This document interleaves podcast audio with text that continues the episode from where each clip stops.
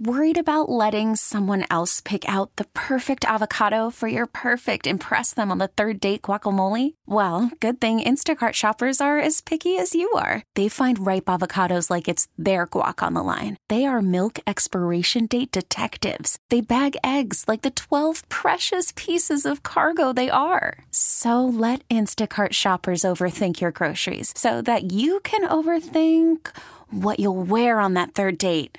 Download the Instacart app to get free delivery on your first three orders while supplies last. Minimum $10 per order, additional term supply. It's Hardline on News Radio 930 WBEN. Good morning. This is Dave Debo. We are talking for much of the program this morning, at least the next hour, uh, about that Nunes memo compiled by members of the House Intelligence Committee, basically looking at some classified information, or what was at the time classified information, since declassified, since released publicly. It basically alleges in a lot of different ways that the basis for a surveillance warrant of Carter Page, a Trump campaign aide, was based on this dossier that was put together by Christopher Steele with funding from the Democratic National Committee.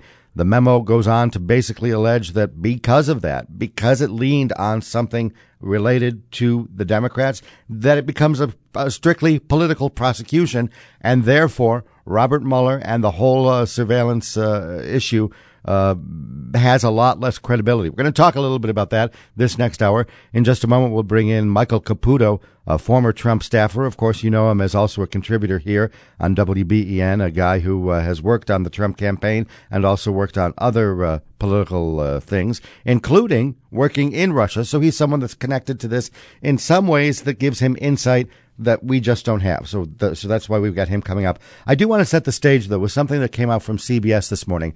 This is uh, off their Face the Nation program. Representative Trey Gowdy, uh, one of the four authors of that memo, said on Face the Nation this morning that he believes a surveillance warrant for the former Trump campaign advisor Carter Page would not have been authorized without the existence of that controversial Steele document. Gowdy went on to say the public will never know if the surveillance against Page was justified, saying that the warrants relied on three pieces of information the dossier, a Yahoo News article, and some other information about there uh, that, that was sent to the judges who approved the warrants. But now this is the interesting part. Gowdy, the only Republican on the House Intelligence Committee, has seen the actual memo. Nunes has not. The FISA warrant applications, Nunes hasn't seen them. Gowdy emphasized that the memo does not discredit Robert Mueller's investigation. Not to me, it doesn't. I was pretty involved in drafting the memo, he says. There is a Russia investigation without a dossier. That seems like a good point to bring you in, Michael. Hi, good morning. Thanks for joining us. Hey, Dave, how you doing? I'm good. Let's talk about this dossier, oh, this memo. Uh, do you agree with Kurt? Uh, excuse me, Trey Gowdy. Do you agree with Trey Gowdy in saying that uh, even without this dossier, there would still be an investigation? I, I suspect there would be. The, the problem we have with this investigation, uh, the House, the Senate investigations, and even the Mueller investigation is, it, it is, is that it's a feeding frenzy. And the Democrats who have spun up the bogus investigation to begin with understand that. And that's the game you play in politics. That's the game you, you play in Washington. When you go after a president, you go after him from every angle and you create as much uh, of a storyline as you can. And and, and in this regard, even though there probably would be an investigation still ongoing, we might not have six of them going on. We might not have a special prosecutor.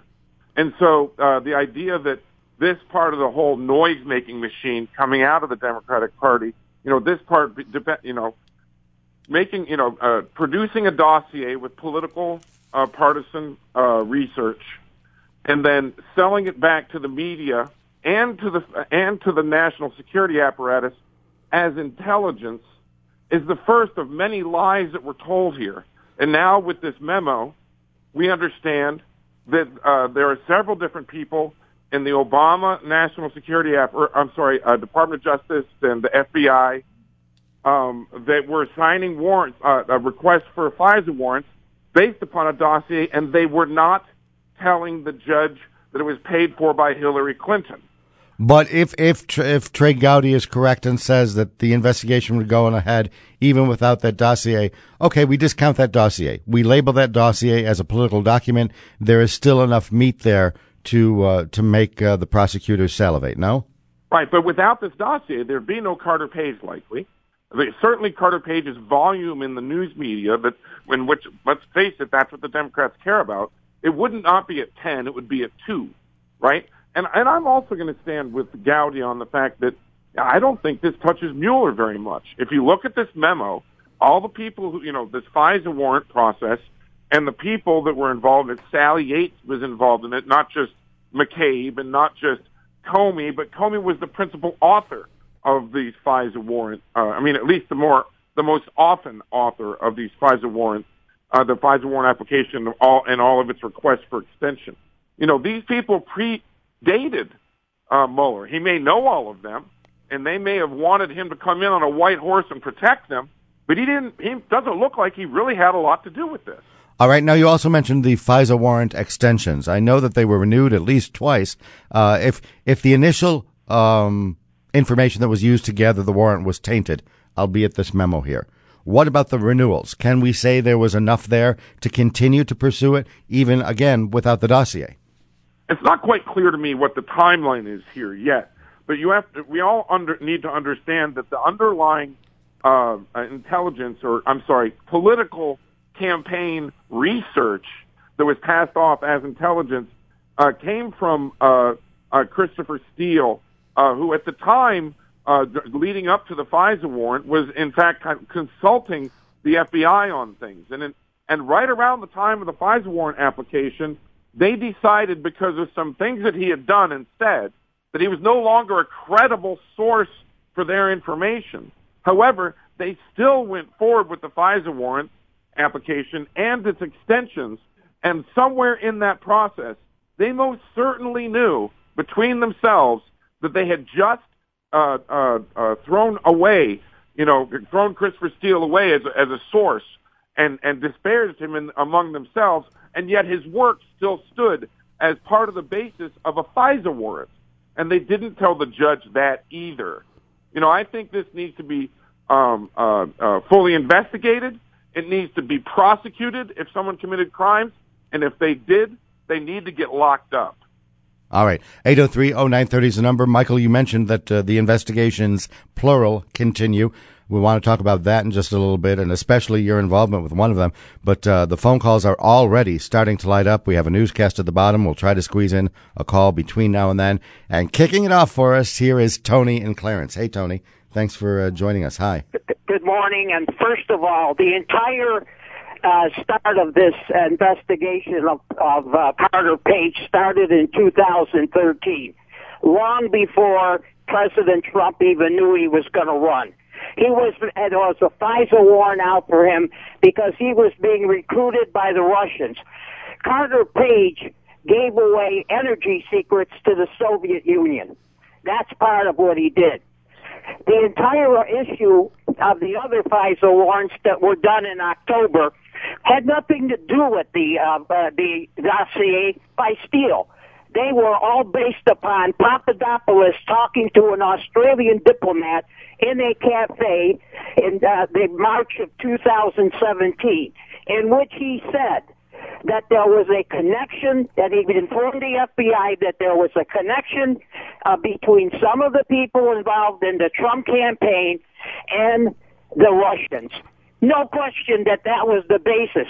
And in fact, if you read the dossier, it says in the line that it was Papadopoulos meeting with that Australian diplomat that did this.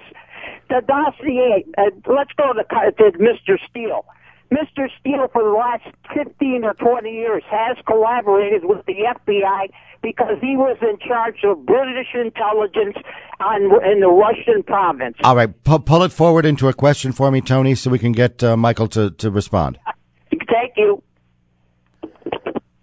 I didn't hear a question there, Michael, but I'm sure he said enough for you to uh, react to. Go ahead. I get what Tony's getting to here, and and uh, Tony's not all wrong here on this stuff. I mean, uh, the fact is, Carter Page had been looked into uh, because they, the FBI thought he was being recruited to work for the uh, Russian intelligence services, and and he actually back in 2013, and he actually uh, uh, uh, you know cooperated in that investigation and, and got somebody arrested from the Russian side. So uh, that the caller is correct about that, and in fact, what Tony said begs the question: How did he make it?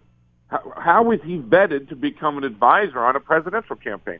That's a question nobody's asked, right? I mean, uh, it speaks to the how fast they were trying to recruit these advisors on the Trump campaign, so much so that they didn't even ask the FBI uh, if there was a, a problem with any of them. So that's a good good point. But at the same time, however, the fact of the matter is the dossier is in every single in every application and and for extent the initial application and all applications for extension on this FISA warrant that we're talking about, the FISA warrant going after Carter Page. That's a fact. And let's say we remove, and, and th- this I think is a question I have to ask now, and we'll get the answer after the news break because there is that uh, train situation in Carolina that makes them need to uh, be completely thoroughly on time. When we come back, Michael, tell me what happens. You remove the dossier from the investigation. Is is the uh, does the house of cards then collapse? More ahead. It's Hardline on News Radio 930 WBEN. It's Hardline on News Radio 930 WBEN. This is Dave Debo. We are talking about that memo, the Nunes memo, as it's called, from the House Intelligence Committee Republicans, looking at some of the intelligence that was used to justify the FISA warrant to surveil campaign operative Carter Page. The basic conclusion of the memo is that so much in there was based on a dossier that was connected, they say, to the DNC. We're talking about it with Michael Caputo, uh, former campaign staffer for Trump, certainly someone who is got a lot of background in, in the way the Trump campaign ran and uh, certainly has an interest in defending them. But he's also got uh, some background in Russia in the way elections work there. He has served over there with some of the elections uh, in the past, and I figured that makes him uh, an eminently qualified guy to talk a little bit about this. Michael, let's let's say the memo is everything that it appears to be. Let's say we remove the Steele dossier out of there because it was tainted, tree of the poison fruit, uh, uh and and and basically you take away the dossier. How much of the current investigations that go on still stand even without that dossier in the equation. In the equation. If this memo discredits that enough, does does the rest of it fall apart? I don't think so. Uh, I think the credibility of the investigation is is hurt, but more importantly, I think uh, we need to use the information from this memo and the perversion of the FISA uh, warrant process to correct the problem. Because you know there are a lot of people out there. I'm one of them who's kind of uncomfortable with the powers that the government gains under FISA. I mean, I could explain it for days on the air, but FISA is basically a secret court set up after 9/11 that allows domestic intelligence surveillance of terrorists uh, with overseas connections. Uh, it's a secret court. It allows the FBI to do something it wouldn't otherwise be able to do, which is surveil in the United States. Am I right?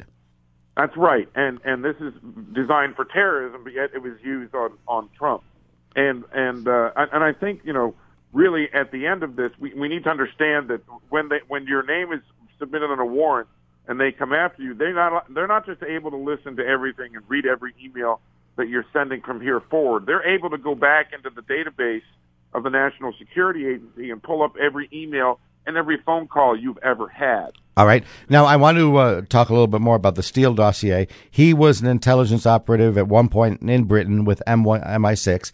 And uh, the Wall Street Journal had an interesting piece uh, yesterday, written by Daniel Hoffman, a former CIA operative. The headline: "The Steele dossier fits the Kremlin playbook." The likely objective, he says, was to underline, uh, undermine both Republicans and Democrats, and even American democracy. Is there, to your mind, a logical uh, uh, train of thought that says the Kremlin is behind this part of it? Not collusion, but certainly meddling.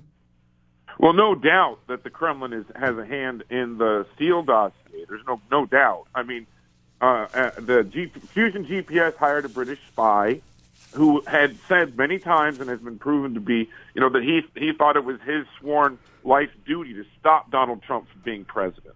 He was a huge uh, critic of Donald Trump, and he went uh, back to his old ca- uh, contacts in the KGB.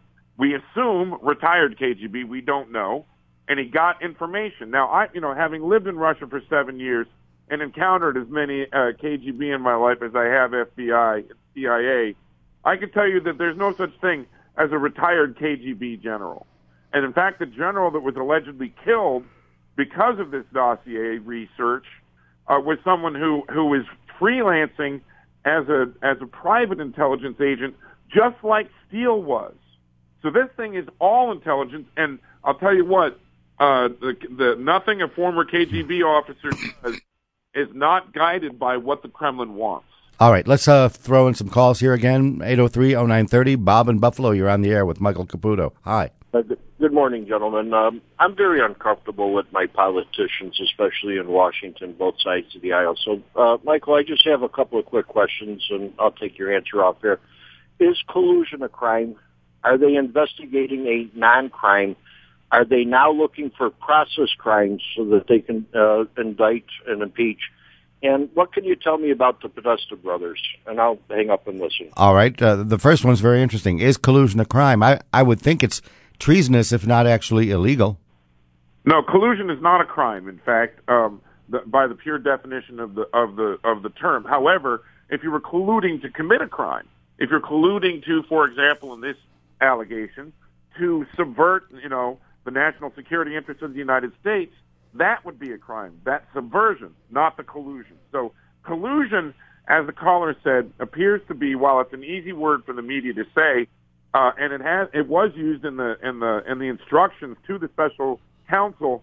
Um, it's really not what we're looking for here. However, um, because there's no there's no crime to it. However, in the process of of investigating collusion, uh, what typically happens is people mess up and and lie to the FBI in an interview or lie to a, uh, to the Justice Department, and they're you know like Martha Stewart. I knew you were going to go there. I was headed that way too. Absolutely. Right lying to the uh, grand jury is what she was ultimately convicted of rather than the initial insider trading charge. Let me put this one out there though, Michael. Uh, if collusion technically isn't illegal, do you think it would be right? And I'm not saying he did it because I know where you stand on that. Uh, do you think it would be right for President Trump's campaign to work with the Russians to keep Hillary Clinton from winning? Uh, if, if, if it's not strictly illegal, is it at least wrong?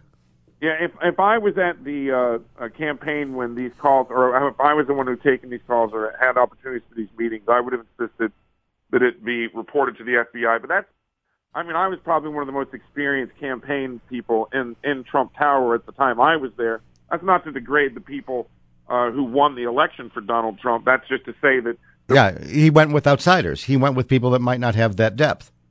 Right, and and they, they have no experience with the KGB, no experience with spying, and you know those of us who've been around a little longer have have encountered this stuff before. But the caller had a very interesting question about who are the Podesta brothers. Uh, I can answer that very quickly. John Podesta is an advisor to to, uh, to Obama and to Clinton, a very high level person who is his tentacles in all kinds of areas of government. We've got them on both sides, the right and the left, the Republicans and Democrats. John is extremely influential. He's also the guy who got his email hacked because he answered a stu- uh, answered a question from a phishing email, like you know, something a, a high schooler would do. Right. He was also a former uh, chief of staff, I believe, for President Clinton as well. Right. Right. And and and I'll tell you, uh, Tony Podesta, who came to Washington at the same time, they were inseparable brothers, by the way, and and uh, they've both been there for decades. Uh, instead of going into government like his brother did, opened a lobbying shop, and in fact Tony Podesta and John Podesta would would uh, work a lot together. And some say that John Podesta is a shareholder in Tony's lobbying shop. Tony worked with anyone like most lobbying shops do, like Paul Manafort did. He worked for both sides and worked for countries and and and leaders all around the world. And make it relevant for me. Why did Bob ask the initial questions? So what? The Podesta brothers are involved. For Tony Podesta worked for worked with Paul Manafort uh, on the, uh, the the political contract in Ukraine, and he also was involved in Uranium One, and he also was lobbying for one of the largest banks in Russia that's on the sanctions list. And he was, and I, and I can go down. He was a registered lobbyist, as were several different people at his firm for Russia or Russian interests, as well as, uh, and, and by my count, about 25 other Democrats connected to Clinton and Obama. So if there is a Russian connection, you point to Podesta and say it's to the Clinton side, not the Trump side. I think both sides. Russia was working with. I worked for Russia for a long time in Russia for a long time. Russia is, you know, it's not a a, a, a rogue state like North Korea. It's it's on, you know, the National Security Council of the United Nations. People who work in politics in the United States, UK, Germany, represent Russia in their home nations as lobbyists. When a president of the United States is Democrat, the Democrats get all the contracts. And when that, when it switches over to Republicans, they lose their jobs, and those nations hire Republican lobbyists. It's perfectly legal, but you know, unless you're doing something like colluding to uh, to subvert the national interest of the United States. Frank in Williamsville, you're up now. Thanks for waiting. Hi. Hello. Is there somewhere I can get crib notes on this scandal? I mean, I grew up in the '70s, and the Watergate thing, which Hannity has compared this to, uh, uh, all during his shows last week before it became public, um, was so easy to follow. It was just like um, Nixon's people bugged the Watergate hotels where the head of the Democratic National uh, Committee was. It, it, and this thing is like there's so many characters and it's so convoluted. You got Russia, you got uh, uh, Trump's children meeting with Russia. You got MI5 and all these other people. I would think the best uh, crib note would be read the memo. Take it maybe with a grain of salt. Listen to what the Democrats eventually have to say about it, but read that memo. It lays it all out in a way that you can at least understand what's being alleged. Would you agree, Michael? I, I do, but I'll tell you, the caller is right. There are there are layers upon layers upon layers to this story, and how this came together. And, and one thing that stands uh, above all to me, I mean, you know, you, you look at all these layers. This this memo only really touches on about twenty percent of it. You know, and then it, it all goes back to this.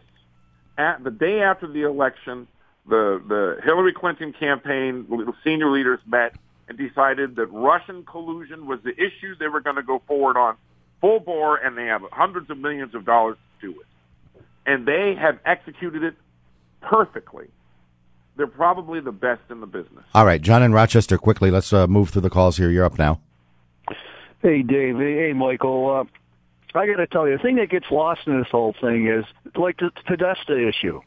Where's the media coverage on this? The media is so out of control to the left; it's unbelievable. That really ticks me off. But I heard uh, Michael Carter Page. I heard through. Uh, I think it was Glenn Glenn Beck quote, and I read it in a newspaper, called Carter Page sort of a stumbling, bumbling uh, diplomat. Uh, what are your thoughts on Carter Page? And the other thing I want to mention too is what about Obama's interference in Israel, the Israeli elections and the Canadian elections recently? It's it's unbelievable. I think we can say that all governments do to some degree, uh, at least the United States under Obama, meddle in elections. Um, however, I think it's also fair to say this is different because you have a campaign working with the federal government instead of a, a government working with a campaign. Do you see? Do you see the different sides of the fence I'm trying to drive there, John? Let's uh, let's get the answer to your other question too, though. Uh, Michael, jump on in here. First off, I, I just as an aside, I was sent to Russia in 1994 by the Clinton administration to meddle in their elections. I stayed seven years, so I mean it goes on all over the world, but you know, and, and it was very similar to what Obama did with Israel. Now, uh, Carter Page, I'll tell you real quick. I never met the guy. I never saw him in Trump Tower. My understanding is that whole uh, uh, campaign advisory committee that he was on, including George Papadopoulos, met a total of twice. Uh, one time with the president, and it's been a headache ever since. They were recruited, uh, God knows how, but mostly from LinkedIn, from what I understand. And Carter Page was in fact, I mean, Papadopoulos knows nothing about Russia. He really, I don't think, even spent any time there. You're the one that has called Papadopoulos a coffee boy. Uh, is Carter Page more skilled, got more background, less of an intern? He was he was in a private equity group in in Moscow. I met a lot of these guys back then. I didn't know him, but you know he he knew people in Russia. He he got, had a lot of knowledge of Russia. He made some money there in the oil and gas sector. And my opinion of the guy is you know, look, when, when he first came out and he looked to be fumbling his way through media interviews, I was aghast. I couldn't believe this guy. I, I, I made fun of him a lot, in fact, uh, because he just seemed to be a hapless character, like the caller said. But I'll tell you what, now that I've watched what's happened to this guy, and he, by the way, doesn't have any money. He's, he's, he's, he's uh, fired all his attorneys. He's going to these hearings by himself now. He's thrown himself on the mercy of the Constitution of the United States. And I don't know him. Maybe he wouldn't be the kind of guy I'd go have a beer with, but it doesn't seem to me like he did anything wrong. In fact, he's helped the government put away a Russian spy in the past. All right, Michael, you've talked about the investigations. When we come back, we'll look at your involvement there. And there's a new development to talk about. We'll hit that when we return and try to squeeze in the final phone calls too with Michael Caputo. Next, it's Hardline on News Radio 930 WBEN. It's Hardline on News Radio 930 WBEN. This is Dave Debo. Michael Caputo is with us, and with the amount of calls that are coming in, he's graciously agreed to stick over just a couple minutes after the newscast. If you're on hold, stay there.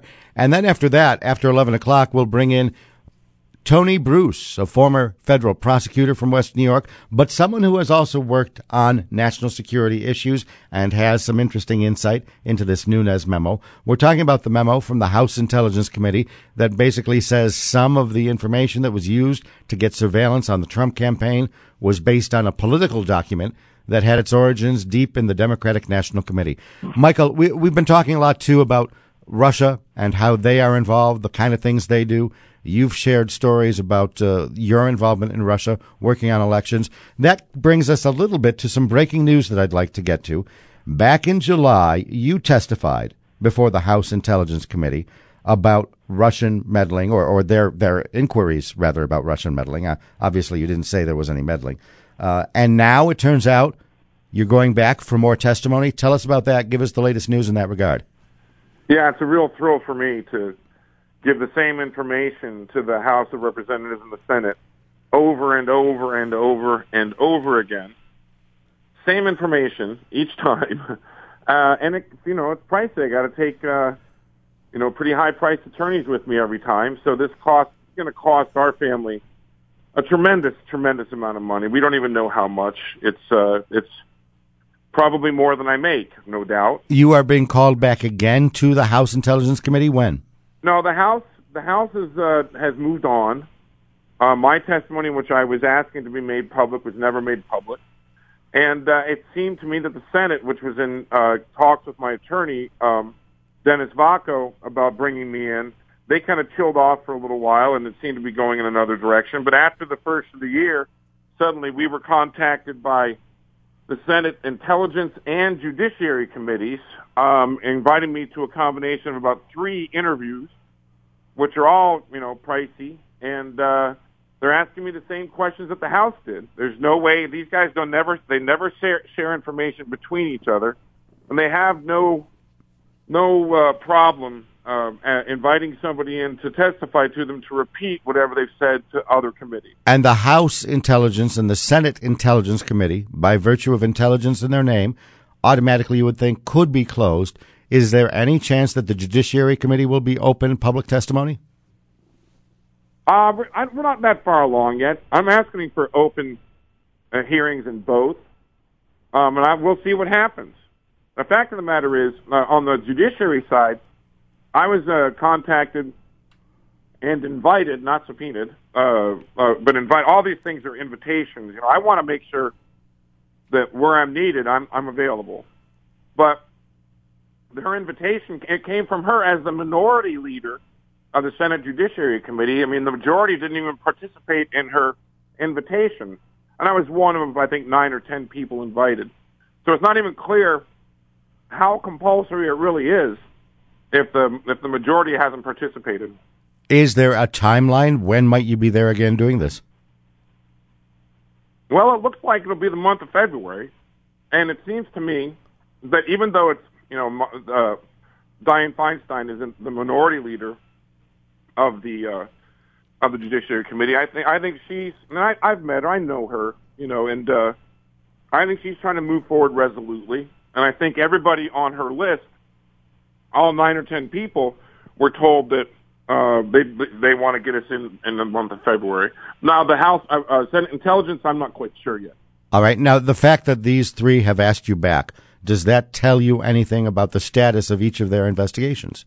Well, it's interesting because when I when I went in and sat on the House uh, Permanent Select Committee of Intelligence, it was really a weird uh, day for me. I mean, if you understand that that whole situation, you you go into what they call the SCIF in in a secret, top secret area of the House of Representatives, uh, behind uh, inside of the door that's like a walk-in freezer because they're blocking all signals. And you spent I spent four hours in there, and it was clear to me from the tenor of the questions and and you know the way that they kept asking the same questions over and over that this was really clearly a fishing expedition. But as you know, that's July, and it was pretty early in the process, and as a witness, you can understand if they were trying to just fish and find. Michael, you've sat in this chair. You know all about hard breaks. Let's continue this in a moment. It's News Radio 930 WBEN. We'll get his take on the Nunes memo. We're talking about that now, though, with Michael Caputo, former aide to the Trump campaign, local political consultant, someone who back in, uh, what was it, July of this past year,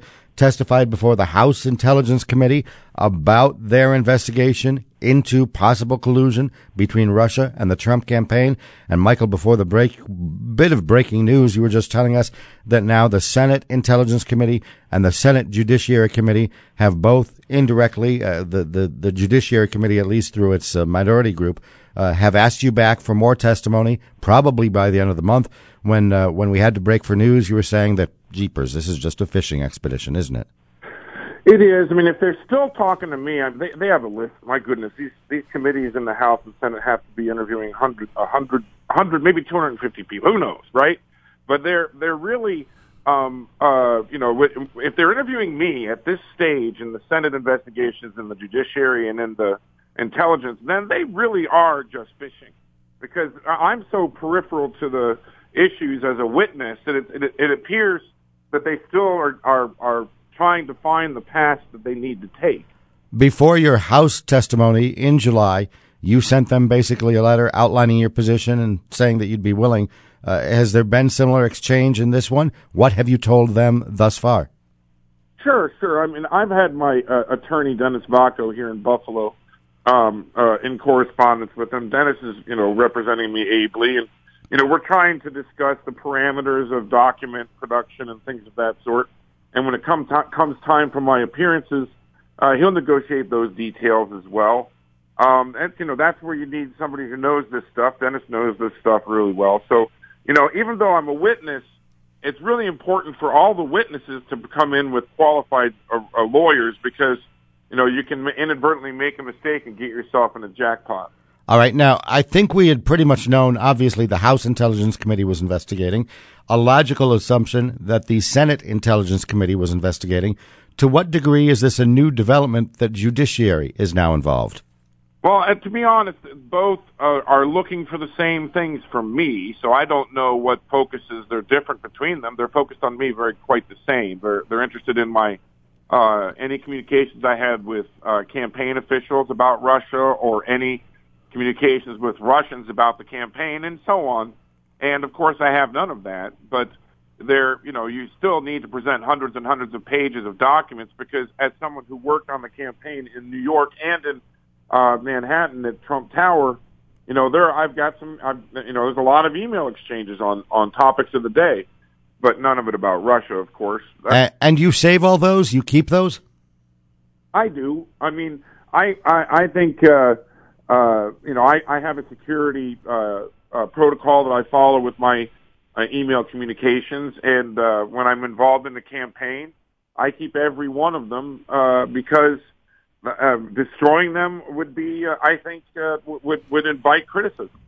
All right. So, uh, you know, I didn't ever really utilize a Donald Trump campaign account. I had one, but I just kept using my own accounts, and because I was just a consultant, not a staffer, but you know, I'll tell you, it's uh, you know, it's a lot of work to put together these kinds of things. My document production goes into thousands of pages. All right, let's clear out our final phone calls here. Again, talking more specifically about the Nunes memo. Back to the phones. Phil in Amherst, you've hold been on hold for a while. I appreciate that. You're up now. Hi. Phil, are you there? Going once? All right, let's pop Phil back on hold and see if Frank in Niagara Falls is with us. Good morning, Frank. Happy Super Bowl Sunday, everybody. Amen. Hi. it's like a holiday down at the social club, but uh, somebody should be calling a technical foul penalty, penalty on the uh, GOP establishment. You know, I seem to remember a time of conservatives caught uh, just the appearance of a politician taking secret meetings with paid Russia, uh, paid agents of Russia they would have been they would have ruined the people's lives, blacklisted them. You, know, even the firing squad. Uh, you know, I'm I'm taking exception because I'm a progressive, and and, and all the times right wingers called me a commie. You you know, funny how things change, right? But uh, what I find really disturbing is there's major legislation coming up in the next few weeks, but I've been switching through the Sunday shows, and our news cycles are dominated by the Nunes memo Republican soap opera. You know, well, where's the news about how the Trump Pence administration is re- ready to sell off control of our nation's vital infrastructure to private in- interests? I, I think, sir, that we have heard discussion of the infrastructure package to the degree that it exists. Um, I, I, don't mean to unload on you, but it really bothers me when people say, why haven't we heard? And then they go on to describe everything they've heard. Well, it's out there or you wouldn't have heard of it. Uh, uh the, the, whole, the media's not da da da da da da, fill in the blank, um, gets a little tedious with me. Michael, help me out here. Well, also, you know, as we've seen in the last five days, the infrastructure package, we've heard about uh, from the Democrats about all this privatization of the infrastructure and everything, and they're ringing their bells and wringing their hands. And we come to find out that the infrastructure package looks a lot more traditional than that. It looks a lot more like a government program, and and I think that the progressive caller would probably uh, appreciate it a lot more if he looked at it a little closer this week as opposed to the week before. And, and additionally, I listen. I think it's really important for people to understand something. In the last couple of weeks, we've heard about this uh, memo, and it's the Republican memo. Republicans trying to disrupt the the uh, the the investigations, et cetera. And we heard people saying these these FBI agents, they're Republicans. They're Republicans. How can they be fighting against Donald Trump? They're Republicans. Listen, let's not forget that Donald Trump was opposed by de- Democrats and Republicans, and it is not beyond the the pale to imagine that some of those Republicans who were visceral haters of Donald Trump exist within the apparatus of our ever-growing government and that they would still hate him and want to get rid of him and would work with their fellow uh, bureaucrats deeply embedded in the in the administrative state to, to, to do whatever they can to stop him. I want to close on maybe a slightly provocative question. Is it fair that the Republicans have released their memo and yet the Democrats' one is still classified. Wouldn't it be better if everything was just poured out on the table? There's the Nunes memo. There's the Democrats. Hey, FBI, what do you know? Uh, we report, you decide kind of thing. Put it all out there and have the public look at everything that's up there and then judge accordingly. Is it unfair that we haven't seen the other side in an official memo because that one's still classified? Well, this I think we should see everything that we that we can, you know, safely see without without revealing national security. I think we should see whatever the Democrats had to say, but we, you know, whatever the Republicans had to say. But we also see that the Democrats, in fighting to keep this Nunes memo from being released, were saying that there were, um, you know, methods and, and secrets that were going to be revealed, and it was an irresponsible uh, uh, offense against national security. And of course, there was none of that. You know, and there were also concerns raised by the FBI and the DOJ about the veracity of the information in the in the in the memo, and there is none of that.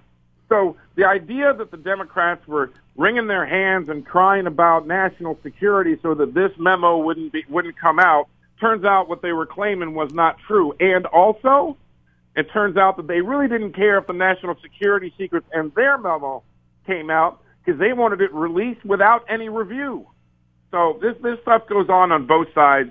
Both sides are playing politics. When reality, all of us out here in flyover country, all we want to see is the fact. All right, Michael. Always fun talking with you. I appreciate your time this morning. Thanks so much for uh, joining us and, and, talking not only about the memo, but your upcoming testimony before the Senate Judiciary and the Senate Intelligence Committees. Michael Caputo, former Trump staffer, political consultant based in East Aurora, New York, occasional contributor, obviously, here. T-Mobile has invested billions to light up America's largest 5G network from big cities to small towns, including right here in yours. And great coverage is just the beginning. Right now, families and small businesses can save up to 20% versus AT&T and Verizon when they switch. Visit your local T-Mobile store today.